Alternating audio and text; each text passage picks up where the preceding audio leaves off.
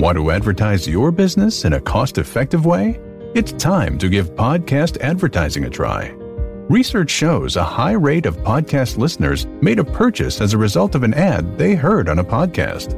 Visit podbean.com slash brands to launch a cost-effective podcast advertising campaign in minutes. That's P-O-D-B-E-A-N dot com slash brands. Welcome to Y'all-itics, the home of cold beer and hot takes on Texas politics.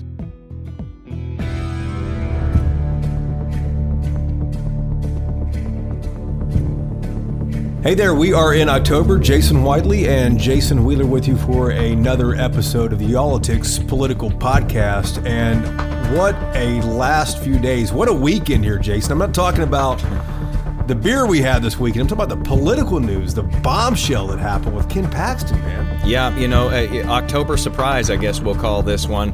Uh, and he's not even up for reelection right now. Uh, and this is the top prosecutor in Texas, and uh, a lot of uh, allegations swirling uh, about him, criminal allegations here. And Jason, I think that what makes these, this extraordinary is that these criminal allegations come from within his own office there, the state attorney general's office in Austin.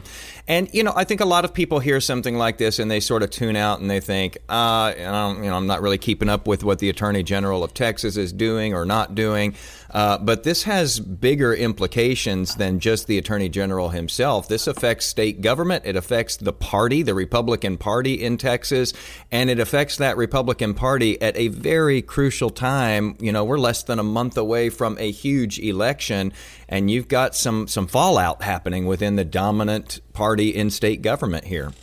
Yeah, fallout's the understatement here. So, just for our, our listeners who might not have seen the news over the weekend, on Friday night, the Austin American Statesman and KVUE TV down in Austin, they reported that seven of the top officials inside the Texas Attorney General's office, the number two guy down there, right behind Ken Paxton, the Attorney General, the number two guy and six other lieutenants, they all sent a letter to Paxton saying, we uh, uh hereby accuse you of bribery, of abusing your office, of improper use of office. Not only that, we're resigning. And not only that, Jason, we're turning this over to the FBI. Mm.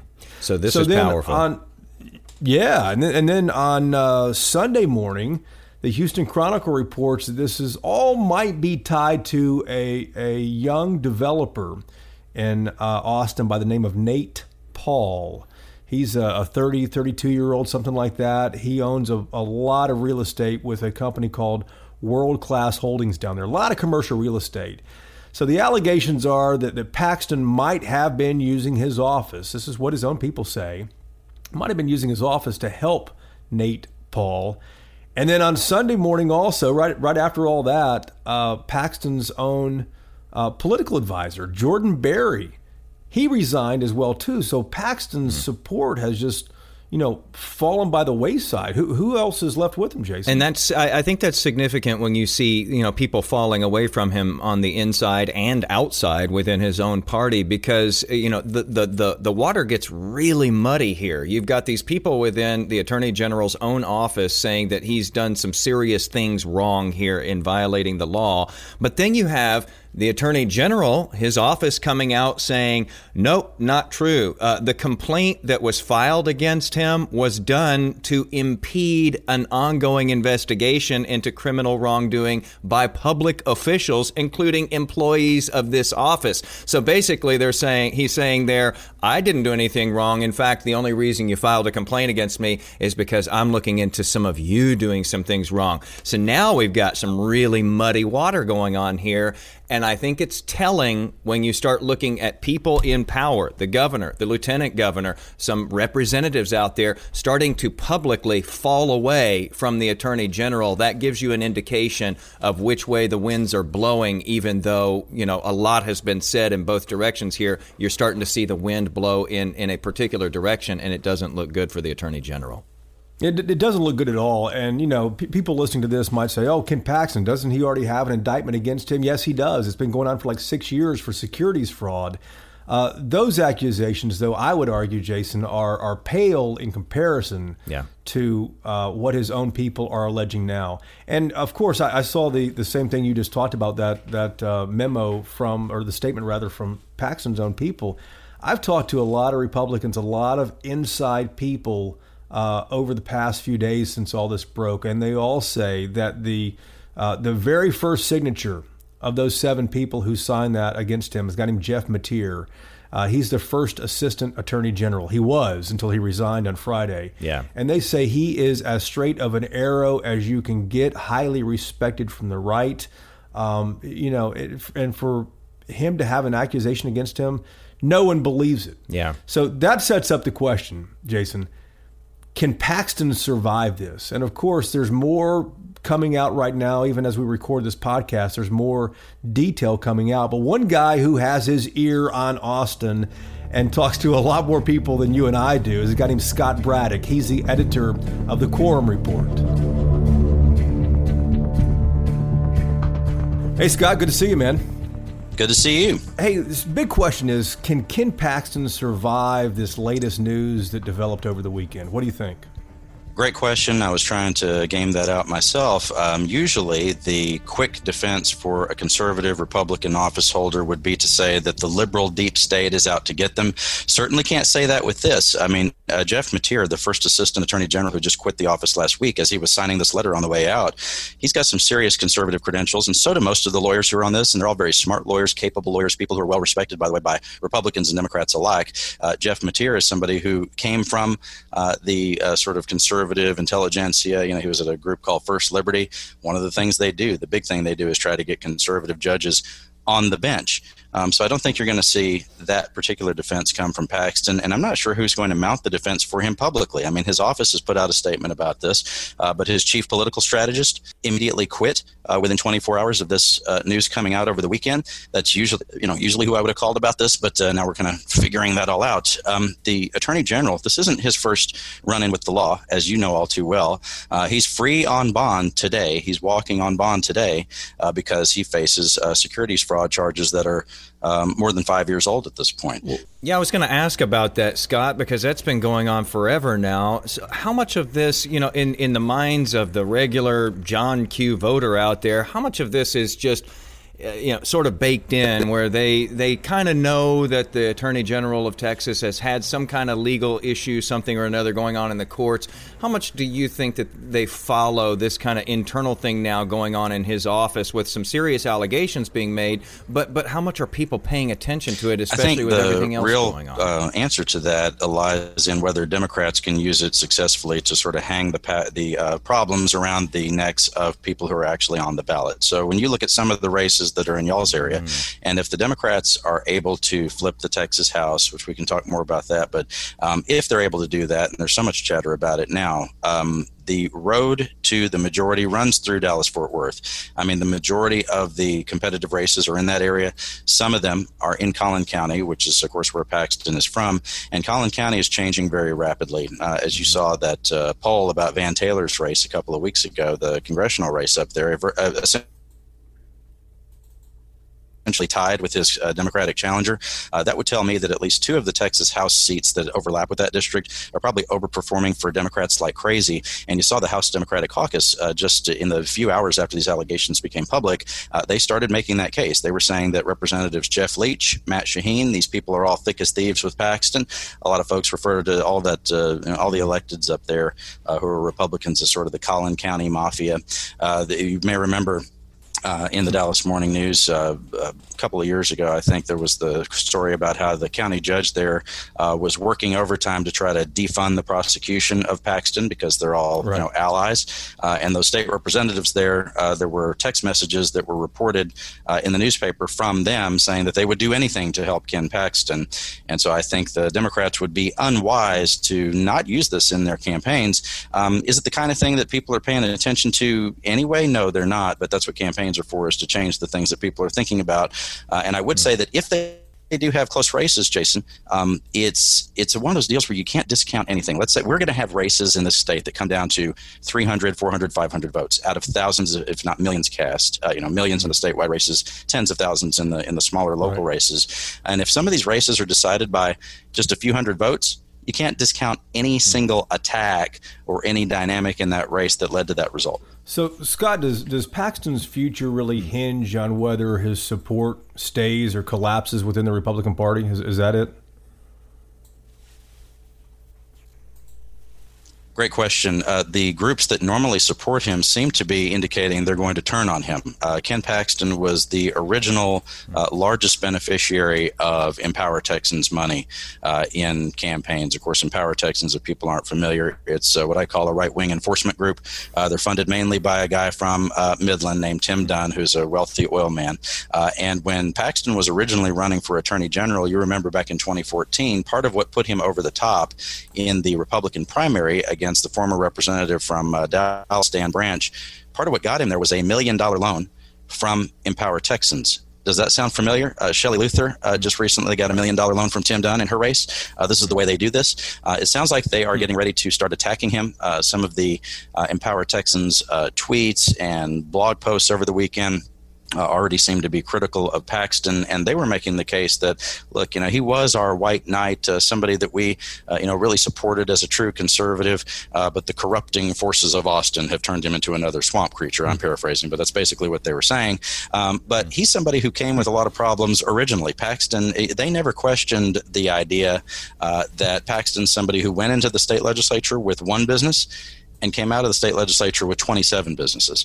Um, you know, was making all sorts of deals in Austin. If anybody can be accused of being a swamp creature, it's him. And look at the accusations here he's accused of bribery and abuse of office by these uh, uh, by these uh, executives in his office. Um, and one of the accusations is that he helped to make a case go away for this political donor, uh, this uh, investment, uh, this investor in Austin, Nate Paul. Um, he's accused of um, you know, basically doing him the favor of making some of his uh, investigations go away. He's Paxton has done that before. Uh, this is just an accusation, but Paxton has done it for Empower Texans when they were being investigated by the Texas Ethics Commission uh, for the way they spend their political dollars.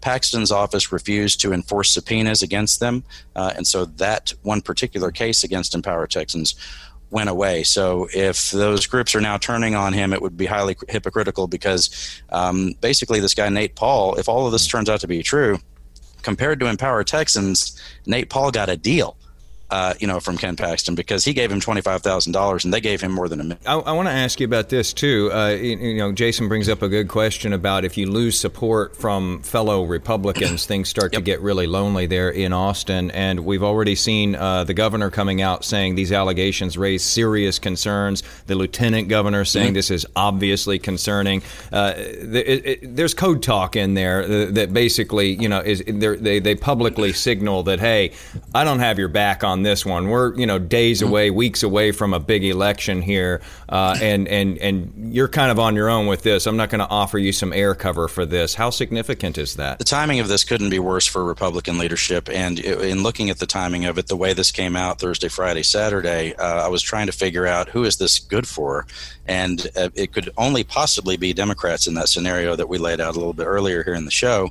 Um, I do think that you're right. They're not rushing to his defense. You know, when you think about the way that uh, these things unfold when somebody gets accused of something, nobody expects that any person is never going to make a mistake and that they're never going to do anything wrong. It's how you handle it when right. those things happen that, that you did wrong. Um, but if you live your life in such a way that nobody would believe it when you're accused of something, that's one thing. I'll give you the example of the Speaker of the House last year. When he was accused of betraying members of the Texas House, there was nobody for a minute who said, I can't believe that he did that. Um, and, and so he had that history. Paxton has a history of what I would say is sort of being accused of petty sort of five buck crimes. It's never some giant scheme to take over the world. It's mm-hmm. always something that puts a little bit of money in his pocket, like uh, with the securities fraud uh, charges that he already faces. Um, and the other thing about the timing, um, when that letter came out, uh, you see the people who are listed there. It may have been in their head, and it may be um, already on their minds that the uh, feds are investigating this. As both of you know, in all of your news coverage over the years, uh, the conviction mm-hmm. rate for federal prosecutions is probably about 99%, something like that. They don't fool around, and usually the only question is how long are you going to prison for? Um, it, when that letter came out, it made me and a lot of other folks here in Austin think that those people who signed it, they probably want to be on the prosecution side of a case like that and not on the defendant side. Yeah, and j- just a, a, quick reminder for our listeners here: the the people on that letter that Scott's referring to, it's it's a letter that they sent to uh, I think the state HR director, and it was the first assistant attorney general, was the number 2 mm-hmm. in the mm-hmm. office. A guy named Jeff Mateer. Yep. Uh, several other uh, deputy assistant attorney generals. This was Ken Paxton's inner circle. Yep. Um, I, am curious, uh, Scott. let's say that that he loses support and he resigns. Mm-hmm. What would happen to his seat? Would the governor appoint someone because he wouldn't be up for reelection until 2022? That's right. His seat would be filled by a gubernatorial appointment. Uh, Abbott would be tasked with uh, figuring out who the next uh, attorney general should be. Uh, we've already heard some names floated for who might be interested. Most of them already wear uh, robes to work. Um, Eva Guzman has been floated out mm-hmm. there, uh, one of the state Supreme Court justices. Also, Jeff Boyd. I've heard that name a lot in the last uh, 24 hours or so. Um, and this may have more repercussions for 2022 than it does for this election. As we were talking about, it might be something that marginally impacts some races here and there uh, if Democrats can make the case that all, all the Republicans in Austin are are corrupt and so you need to send Democrats to Austin instead. They'll try to make that case, or they've already started to try to do that. But in 2022, it could change the landscape. Um, I'd say a couple of things about it. One, if Paxton's going to resign, don't look for that to happen very quickly. Um, it could, but um, I would say that because he holds a constitutional office, often that's uh, the kind of thing that's used as a bargaining chip with federal prosecutors. Whenever a, uh, an office holder uh, is accused of some crime by the feds, it ends up sometimes that the agreement is I'll resign if I only have to go to prison for a year or something like that. You know, you, you, you work out what the details would be. Mm. Um, but the other thing is, if he resigns and Abbott has a chance to appoint a new attorney general who is not plagued by all these scandals, uh, then he also, let's say he picks a Supreme Court justice like Guzman, then he also gets to pick uh, the replacement for Abbott gets to pick the replacement for that person who would then also be on the ballot again in 2022 as the state trends more democratic. I'm not one of those who says it's a swing state. It's it's a swing state when it swings, and we're not just there yet. But uh, but if it's more competitive by 2022, mm-hmm. the uh, you know the governor has the chance here to hand pick who he thinks would be the best candidates uh, for two statewide offices potentially.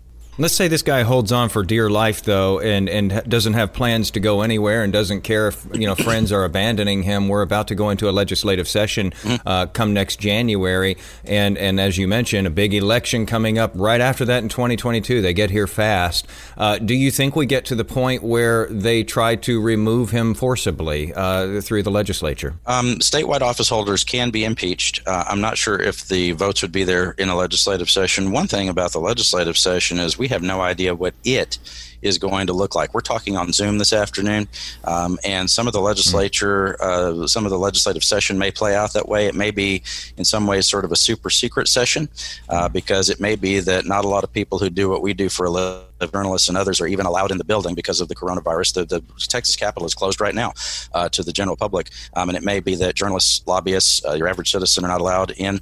Uh, and so, uh, one of the thoughts that's uh, out there for the legislative session, and we've reported on this a lot at quorumreport.com is that the House and Senate um, leadership doesn't want those um, legislative chambers to become hotspots for coronavirus, especially when you do have some older lawmakers. Um, they want to look out for their safety, of course, uh, and so that means that the agenda may be very narrow for the legislative session. It may be uh, that they try to only tackle the state budget, which is the, the lawmakers' uh, top work product is the number one thing that they do. Um, and then only a few other select things. Uh, the lieutenant governor convened a conference call, I'm told, of Senate chairmen uh, about a month ago at 10 o'clock at night, uh, in which they gamed out worst case scenarios uh, for what the legislative session might look like. And that would be almost no public participation, uh, very limited um, um, you know consideration given to various bills, and so the senators right now would have to figure out what their priorities are. On the Texas House side, um, there is no uh, returning speaker, and so there's not really a hierarchy in the House. Um, but I would imagine that in the House they would also have a narrowed down uh, agenda. Uh, they did put out a uh, survey of the Texas House members. Uh, Charlie Geren, who's the administration chairman from Fort Worth, uh, he put out this survey and asked all the members, you know, what they thought about what the session should look like and there was overwhelming support for masks and temperature checks and things like that. And then the members were also allowed to just make their own comments about what they thought. Uh, and one of the funniest comments to me was that uh, one of the lawmakers said, maybe we should be in a bubble like the NBA. Um, mm-hmm. And a senior Republican uh, senator said to me, Well, unlike the NBA and unlike uh, Major League Baseball, uh, if there's an outbreak at the Capitol, there's not another team to take the field if they have to mm-hmm. quarantine for 14 days. And remember that they are constricted by a five month legislative session. So lo- losing half a month mm-hmm. during, during the legislative session would be devastating to any agenda. And back to your question, uh, would mean less time to try to bust the attorney general if lawmakers felt like they needed to well, of course, the wild card there too is we don't know who will be in charge of the Texas House uh, come the next legislative session because Democrats do have the opportunity to actually flip power there for the first time in a long time. That's right. Um, you know, the last time that uh, the majority changed in the House was in 2003. The 2002 election saw the Republicans take the majority, uh, and at that time, and this we're sort of it's unprecedented, gentlemen. We may see three back to back to back speakers races. You had um, Joe Straus uh, retire, and that set up the speakers race that ended up uh, with the uh, installation of Dennis Bonnen. Then he flamed out as Speaker, and so he's on his way out. Um, we could have the Democrats take over the House, which would mean they would get to elect a Democratic Speaker. But in the next legislative session after that, the Republican leadership would have presumably already done redistricting for the state, which means that they'd be in good position to take the House back, hmm. which would mean that that new Democratic speaker would not get to hold the gavel in the next legislative session. We'd have hmm. another uh, speaker's race all over again. It's very destabilizing for Texas government. People forget that uh, Joe Straus was the speaker for a decade, um, and that meant a pretty steady Texas House, uh, ready to tackle things from a center right perspective for sure. Um, but uh, having this kind of destabilization in Texas government, especially at a time when so many aspects of our lives are, are completely destabled, uh, is not good. Yeah, that's a good point too about the the you know musical chairs there uh, at the die in the Texas. Um, uh, House chamber. Getting back to Ken Paxton, though, yep. I, I want to ask you two questions, Scott. G- give me some context on how big of a bombshell this is in state politics. And secondly, what are you watching for as we move forward on Paxton? Huge bombshell. Um, the only time that my, uh, to put it in perspective, the only time recently that my phone uh, blew up as much from lawmakers and lobbyists and other insiders was when Sid Miller appeared in the Borat trailer last week. Mm. Uh, so it got people's attention. That's the point I'm making. Um, it, the uh, thing I'm looking for uh, going forward with his case is one, how quickly is this resolved? Um, you know, is there uh, a federal prosecution? you know, fairly quickly. We know that the feds don't take, um, you know, they don't they don't speed things up and move on a on a political timeline, if you will. Uh, those those prosecutions, uh, you know, they tend to take their time if that's what prosecutors uh, feel like they need to do. Um, and then I would say that uh, the next uh, the next most immediate thing would be what impact this really does have for the existing legal troubles that the attorney general has. Special prosecutor in the case said that look, if you've got a guy uh, who's out uh, out free on bond, as we mentioned earlier, and he's committing more felonies that would cause um, you know huge problems and should be in jail while he awaits trial for uh, for what he's already accused of. So this is just a huge mess uh, for Ken Paxton, and I would say the walls are closing in pretty quick. Uh, and and broader uh, it, to, to go out a little bit broader from there, you know, you brought up the whole thing last year with the uh, Republican House Speaker turning on uh, fellow Republicans. We've yep. had the fight recently uh, within the party over early voting and when that should begin and, and, and whether it should be extended the way it was. And now we've got this where uh, high profile Republicans are backing away from this Republican Attorney General here in the state. talk a little bit about the cohesion or lack thereof in the party right now now at such a critical time. I mean, this is this is when you should all have the message together and and be moving as a group, and it just seems very disparate. Yes, um, I cannot remember the last time that the chairman of a political party was holding a and promoting a, a protest of a governor of the same party uh, with just a month to go before um, the election. We're just uh, two weeks out from early voting. Um, look, uh, we have a Republican Party in this state which is more interested um, in party purity than in building a majority uh, because they've enjoyed a majority for a long time. If you go back and look at the way the party operated uh, when George W. Bush was governor, the party chair at the time uh, was interested in recruiting candidates and raising millions and millions of dollars. I'm trying to remember what the number was, but uh, the number that was raised to elect Republicans by the party um, at that time, it, it, still holds the record. Hmm. Uh, you know, and that's you know uh, that's a generation ago at this point. You know, in, in Texas politics, um, yeah. and so right now you have this uh, fight going on within the Republican Party while they're you know trying to make the case that the Democrats would be that much worse. Um, it's it's disparate. That's one way to say it. It's it's a bloody civil war. Um, I can't remember when the chairman of a party uh, was suing the governor of the same party, and that's happening right now, as you as you talked about, um, over something fundamental like voting issue, voting rights. I think uh, the governor and the way that he's handled the pandemic, a lot of this is uh, not a lot of sympathy for him for me because a lot of it's really just his own words catching up to him. When Governor Abbott uh, talked about uh, why he was rejecting the expansion of mail in ballots, which of course the Democrats want to see.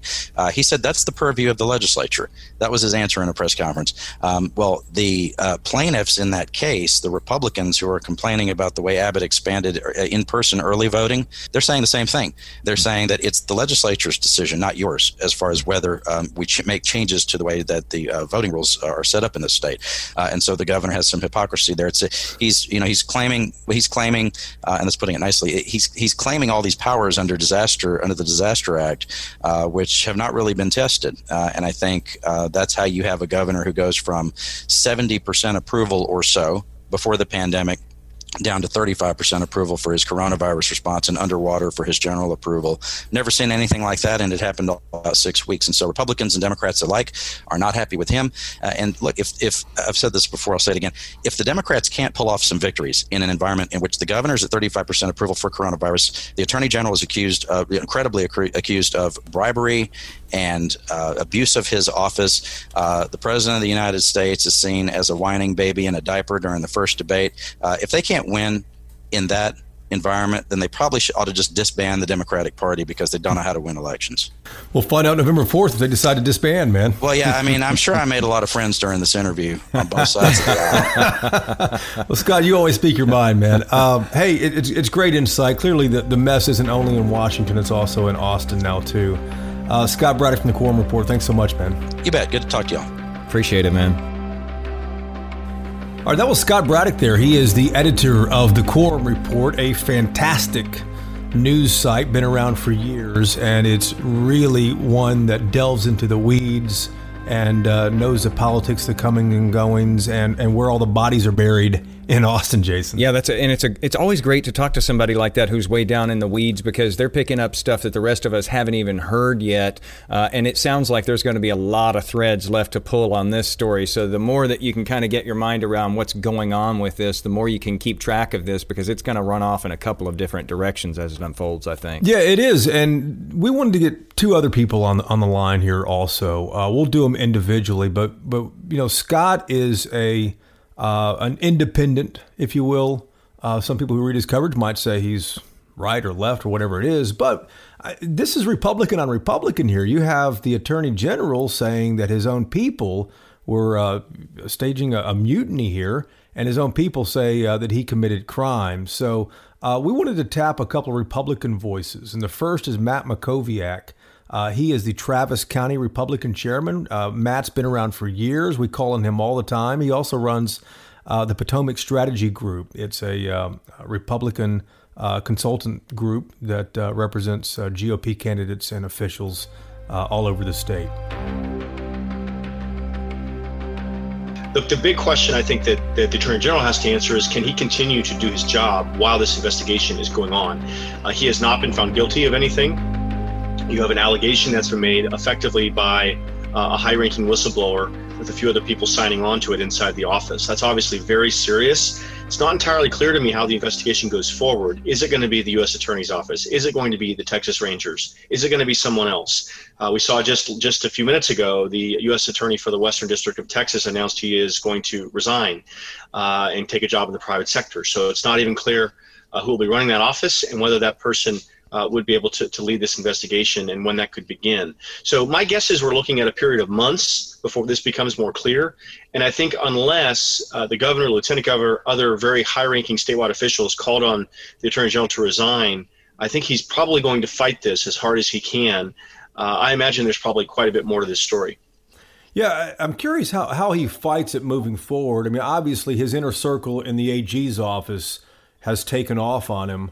Um, but Jordan Berry uh, is, is, his uh, longtime political advisor, and Jordan Berry uh, resigned or, or quit uh, the Paxton campaign. What kind of message does that send? That he doesn't even want to deal with the politics around this. Yeah, look, I know Jordan well. He's got a number of, of really important races that he's handling this election cycle. We got a month left. Uh, he may have decided he doesn't have time to handle uh, this kind of crisis. He may he may feel that that he didn't want to be involved with it, given the controversy associated with it. I don't know what, what the decision was. There's no question that for the attorney general, this has to be disorienting, uh, because he's had some very high-ranking and close uh, officials, both in the office and on the political side, who have now basically deserted him.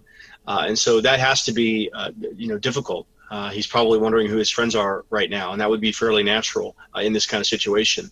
You know, part of this is that he, you have the official side, and then you have the political side. On the official side, he has to figure out, with his top aide resigning, uh, with Jeff Mateer resigning, and, and basically launching uh, this whole effort, uh, who is going to be the new first assistant attorney general.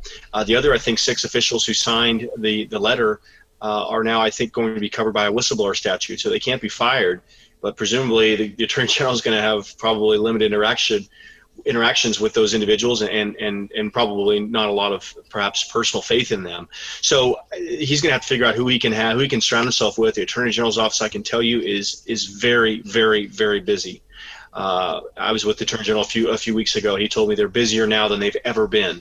More lawsuits, uh, more uh, requests for for rulings on different things uh, all kinds of things. He, he's had a very busy few months, so it's not an ideal time to lose two or three of your top people and to have all this hanging over him, which it is.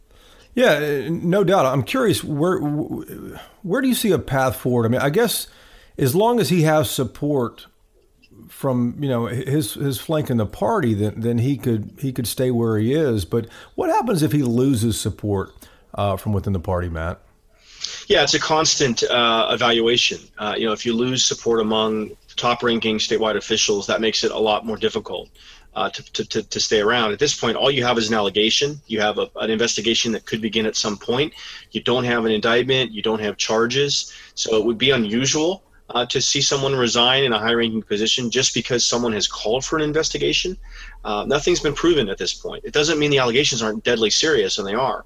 Uh, but at this point, it would be hard for me to see why he'd resign. You know, he didn't resign when he was charged, charged, not just alleged, but charged with securities violations. Of course, that legal saga, as you know, is, is still ongoing, has made very little headway uh, and may ultimately go nowhere. Uh, now, that was a different situation because you did have high ranking Republicans basically stand by him on the belief that, that that did appear to be a political prosecution to some extent. This may be different. Uh, we will see whether it will just be a few potentially vulnerable Republicans who call for him to resign. If it goes beyond that to people who are not on the ballot in November, uh, like the governor, like the lieutenant governor, others, uh, that's when you know this will reach a totally different level of, of, political challenge for the attorney general. Right now, it hasn't gotten to that point, uh, and he's going to have to determine what his best pathway is. He also has to decide what is my legal pathway, and then what am I doing on the official side, and then what do I say publicly. What do you mean? What's my legal pathway? Would he maybe consider using his office as a bargaining chip if things advanced, or what? No, I'm not, not necessarily saying that. What I'm saying is, um, you know, if he is being investigated, presumably he's going to hire lawyers who are going to help work through that.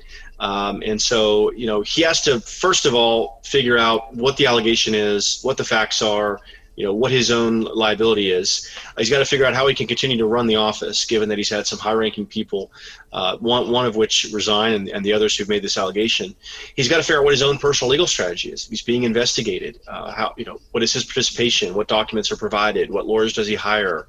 How does he pay for that? I mean, these are all the kinds of considerations you have to have.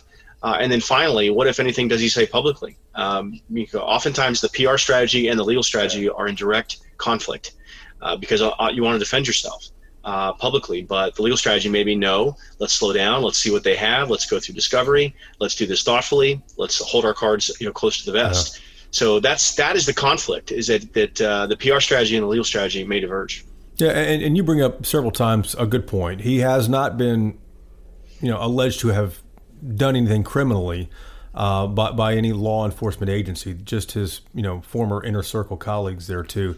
And the other thing, the securities fraud charge, the state charge you're talking about, that's six years going on now, and it is yet to go to trial, which has a lot of people uh, scratching their heads, and then Democrats, uh, of course, saying all the time, "Hey, he's still though he's indicted," which both statements are true. Here's the, here's the last thing I want to ask him, Matt. I want to I want to zoom out. And, and look at this from a, a wider view for the Republican Party in Texas. Um, does the title of the podcast is does, does the shrapnel from the Paxton bombshell does that hurt the party? You know, broadly speaking, what would you say to that question? Yeah, it's, it's obviously really unhelpful timing, right? We're 30 days from the election. People are very focused. That said, I, I don't see any other involvement to anyone on the ballot in November.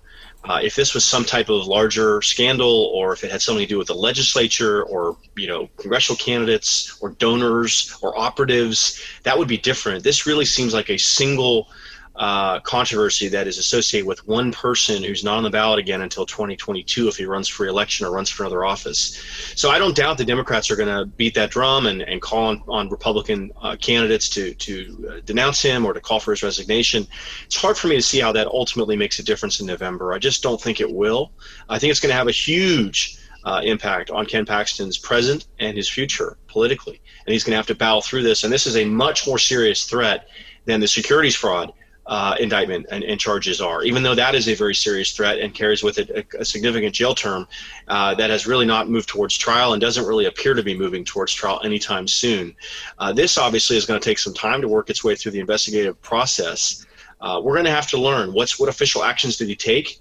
Uh, did he do something inappropriate to, to benefit this real estate investor, or is there more to the story? He, he alleged uh, in the Statesman uh, over the weekend when the story broke that there's more to this. That in fact, uh, he believes that the officials who are blowing the whistle on him are trying to stop a corruption investigation that his office was conducting. So again, there there may be far more to this story than what we know right now. We're only uh, have a very narrow slice of this visible to us. We will see what develops over the next coming days and weeks. Yeah, no, no doubt. Um, curious though, what kind of advice would you give him? It's hard to do that without knowing all the facts. Um, you know, I think uh, I think the, the, the single best advice you could give him right now would be hire the very best lawyer you can possibly afford. Tell that person uh, everything that you possibly can, even if there are bad facts. Your lawyer needs to know everything. Uh, determine your legal strategy that makes the most sense for you. Uh, evaluate whether you can continue to serve as Attorney General effectively. Uh, the Attorney General's office is very important, and if you can, keep serving. If you can't, then resign and, and deal with these issues and then move forward after it's resolved. But really, to me, this is a legal challenge for him more than anything else. Uh, this is a huge threat to him, both personally and professionally. And so I imagine over the weekend he has probably been been working on that, on finding the best lawyer he can, figuring out how he's going to pay for it. Uh, they're they're not wealthy people. They had to do a legal defense fund on the securities fraud charges. I imagine he would maybe have to do that again. And I don't even know how that works, given that this would be official duties, whereas the securities fraud charges were not official duties. So I don't even know if you could do a legal defense fund. So there are huge questions here. He's facing a very severe threat, and the question is going to be whether Republican support for the Attorney General crumbles over the next few days. If it doesn't, he can probably hold out while he fights this. Uh, if it crumbles, it's going to put pressure on him, unlike anything he's ever felt. So it's fascinating there from, from one point of view. You know, uh, Matt really doesn't think, Jason, that Paxton has to resign now. And that's uh, something that Paxton echoed right after that interview in a statement saying he will continue to seek justice in Texas and he will not resign. But the thing that, you know, is the linchpin in all this is whether he loses his base of support. Right. You can say that one day, and then the next day things are, are, have changed entirely. I mean, this thing just blew up over the weekend, and already we've had uh, a whole cascade of different developments. Uh, and that's why we decided to get our uh, next person on the line, former State Senator Konni Burton, who always has something to say. She's still very plugged into what's going on, and and you know, just like you know, w- with our other guests, Jason. That's why we sort of mine down into these people who we know have their finger on the pulse here and, and are hearing things behind the scenes that are happening as well. And, Konni has put her Rolodex to good use since she uh, left the state senate. Was you know uh, lost her seat in the state senate. She runs the Texan news site, a conservative online news site. So she knows a lot of people to call, and and this news site has kind of been out front on these uh, latest changes here. We, we were talking just before we started recording a moment ago about how we didn't know if you know things were going to be very busy at all after the legislature let up uh, last time. It has been nonstop. It's it's been a hundred miles an hour. It seems even faster than that. The news cycle is so fast. And today the news cycle is on uh, the Attorney General of Texas, Ken Paxton, uh, the bombshell announcement last week. I'm curious your take on this. Um, and the question we've been asking is, can he survive this politically? So, what do you think? Right. Um, so, you know, obviously, first and foremost, and I've always felt this way, everybody needs to have their day in court, so to speak, right? And so I'm just like everybody else, I'm kind of watching it as the news comes forward because I think there's going to be a lot of twists and turns as we go through, as we've already seen, frankly, in just these few days, right? Um, Attorney General Ken Paxton came out and said, you know, um, they're doing this uh, in retribution of me investigating, I believe them is how he said it. Um, and, uh, you know, then this morning, um, Chip Roy came out with a statement. Uh, and while he said, the attorney general deserves his day in court as well. Um, the um, Texans are not well served with somebody that you know is in this situation, and that he should resign. So we're only talking what a matter of days here, and it's just it's been quite the roller coaster. It, has been moving fast, but you spent time as a state senator in Austin. What, what do you think he should do? Um, you know, I, I guess that's not. I, I, don't think that's really for me to say because I don't know exactly what's going on here. I don't think, obviously. I, have never known you not to have an opinion, though, Konni. I've never known you not to have a thought on something. ah, Jason, you got me there, right? Um, you know, again, I I think it, uh, you know, if he wants his, uh, he put out another statement after um, Congressman Roy did and said he's not going to resign. So I don't think it really matters what I think he should or shouldn't do. He said he's not. So he's staying there. He's not going to resign. And I guess we're going to have these investigations into both the individuals within his office and on him as well. Let me let me focus the question just a little bit more, though. You know, we've got an election coming up, a very mm. important election. We've got some very tight races across Texas. You've got the control of the House up for grabs this time around, essentially would it be best for the party if he mm. resigned at this point? Because Ken Paxton's been around for some for some years now. He's got good friends. There are plenty of people Democrats could tie him to in this state, and if that's a potentially close race, that could help decide that race. Would it be best for the party? With all that's going on, for someone to step aside and deal with their legal problems? Well, you know, uh, as somebody that has run a race, won a race, been in the Senate. Um, you know, everything is, uh, uh, as you all know, can affect your particular race, unfortunately, right? So, you know, uh, these kinds of things do have. Um, can weigh on other races. You're correct in that. Um, and I'm sure those that are on the ballot right now are very worried about this. Because again even though they had nothing to do with this particular situation going on in the attorney general's office he is a republican uh, elected official, and you know they're going to worry about how this is going to affect their particular race. Again, I'm just not going to say, you know, it's not up to me to decide for the attorney general what he should and shouldn't do. And clearly, he stated he's going to, he's staying in. He's not resigning. So I will tell you that I know that there will be a lot of Republicans on the ballot that are very worried about this because, as I mentioned, whether it should or shouldn't, it's going to affect them at the ballot box. Yeah, uh, no doubt about that. We heard we heard from uh, State Representative uh, Sarah Davis from uh, West University, Place down in Houston. She also uh, called on him to resign or at least address it, which I think a, a statement Monday afternoon uh, might do that. But I want to go back to the statement that he sent out that you referenced uh, too, Konni. Right. he said in the last line, it's like a four line statement, Mm-hmm. but uh, the Attorney General says, despite the effort by rogue employees and their Yeah. false allegations, I will continue to seek justice in Texas and will not be resigning. He, he's talking about the thing that's, that stuck out to me is rogue employees and false Yeah. allegations. And the one who I I don't know if he's leading it or not, but the guy who resigned is Jeff Mateer.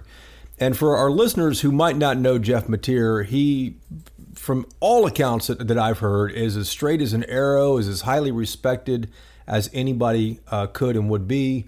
Um, and and for the attorney general to suggest that he's a rogue employee and making a false allegation, um, I wonder what the heck's going on in that office. Then. Exactly. Um, that's my question. You're you're exactly correct. Um, from my understanding, and I, if I've met um, Jeff Mateer, I don't recall it, but that doesn't mean anything about Jeff. it means only about me, unfortunately, as I get older. Um, but that is exactly the same things I've heard as well. Um, he's a very good man, a straight shooter. He came from First Liberty Institute, and is my understanding going back to First Liberty Institute. They're a nonprofit uh, legal organization focused on liberty casework, um, and he's highly respected. Um, I you know, I don't know if you noticed that in uh, Congressman Roy's statement, he kind of hinted at that as well as like, you know, he, it, it seemed to me that he was taking offense that the attorney general would say something about these people that are, in his words, I believe he used above reproach, right? So um, that's, you know, then when I read this statement by attorney general, these rogue, um, uh, people. How did he say these um, Rogue employees making false allegations. Yeah. Yes, rogue employees. I, I was quite shocked by that too. My understanding is that Jeff Mateer and Attorney General Ken Paxton have been friends for quite some time. This, in other words, it's not, um, you know, it, it, it's not a left and right issue here. It's not some uh, body trying to throw out uh, political accusations uh, to change the election, so to speak, which we see, you know, we see that all the time nationally and locally. Um, so that jumped out at me as well. Um, I don't see this as a democratic, politically motivated thing. And that's why I'm very concerned, as most everybody should be, because somewhere um, among all of these statements, there's truth. And that's what we need to get to, right? You know, Yeah. figure this out. And whether you're Democrat or Republican or, or none of the above or all of the above, uh, this really does, doesn't it undermine, I guess, people's faith in, in, in government? Because you've got, I mean, the Attorney General's office is a very powerful office in this state. And if you have people within the office not just pointing the finger at one person, but fingers pointing in all directions, these are people that, you know, hold some very powerful positions in this state and they're saying some.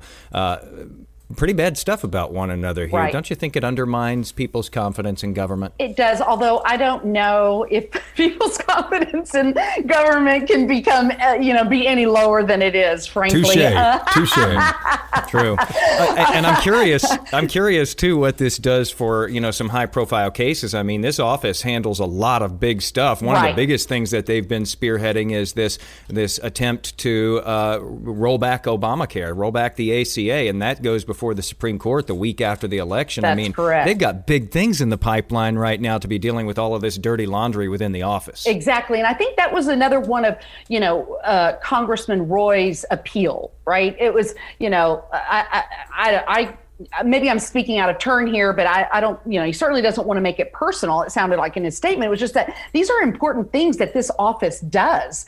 Um, and they need to be take, they need to be, the office needs to be above reproach. So while this is going on, um, let's, you know, have the uh, attorney general resign and let's move forward and the, you know, for the people of Texas and all these important matters. So I think you've hit the nail on the head as well. I think that's one of the reasons why he made that statement. So, um, yeah, uh, I'm, I'm just curious. Go ahead. You know, depending on people's political leanings, though, there may be some people who are very happy to see the Attorney yeah. General's office getting derailed here in Texas because they don't like the things that he's pursuing. In court. Absolutely, you know that, and then all the partisan things are going to come out, right? Which is, and in my mind, that's where it's, um, you know, sad, I guess, although that's the way it always is. But, you know, I just would more than anything just want the, the facts to get out so that the truth can get out. So, whatever um, the issue is and whoever is at fault, whatever that may be, um, you know, we, the people can learn and, you know, do whatever needs to be done and then move forward. But of course, there'll be all sorts of partisan attacks and things will get noisy and things will be brought in that don't have anything to do with anything. And, uh, you know, I want to stay very focused on this story as to, okay, this is isn't this is unusual. Um, we've got people seemingly on the same side, um, you know, and it's this is a big deal that they're calling for this investigation. Um, clearly, in the minds of these what seven um, yeah.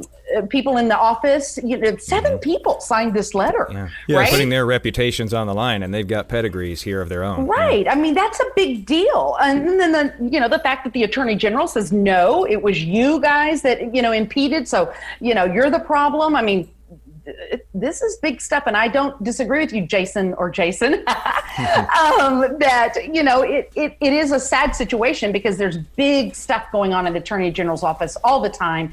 Uh, the business of Texans need to be taken care of, and people need to have confidence in that office. And in addition to the uh, the, the, resignation from Jeff Mateer, uh, we also saw Jordan Berry, uh, yes. who is his, who is Paxton's longtime uh, you know political manager, campaign manager. Uh, he resigned as well too. So I'm, I'm curious, considering all that, uh, and then the, the resignation requests, and then the I will not resign statement.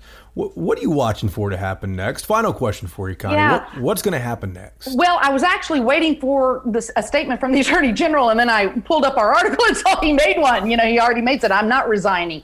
So, you know, now I'm kind of, I don't know. I, you know, we're going to stay in touch. We're going to uh, uh, be with all our contacts um, and see, you know, will the, uh, will the governor say more because he's concerned about it from a political standpoint or for the people of Texas? I know he's already kind of vaguely said, I'm going to watch this, but will the governor, the uh, lieutenant governor, come out and think, okay, now that Chip Roy said something, and you know, we don't want this to get ugly. Maybe they'll come out and say more. I don't. That's, I guess, where I'm looking right now. Are there going to mm. be more statements from the big three? Um, you know, uh, and and of course we'll be you know checking on all the behind the scenes kind of things as well to find out w- more of what's going on. Well, we will be watching and uh, waiting as well here. And uh, if you hear, by the way, of some of those behind the scenes things that we haven't heard of yet, please do uh, reach out. Okay, we Form- will. Former State Senator Konni Burton, thanks for being with us and, uh, and, and sharing that.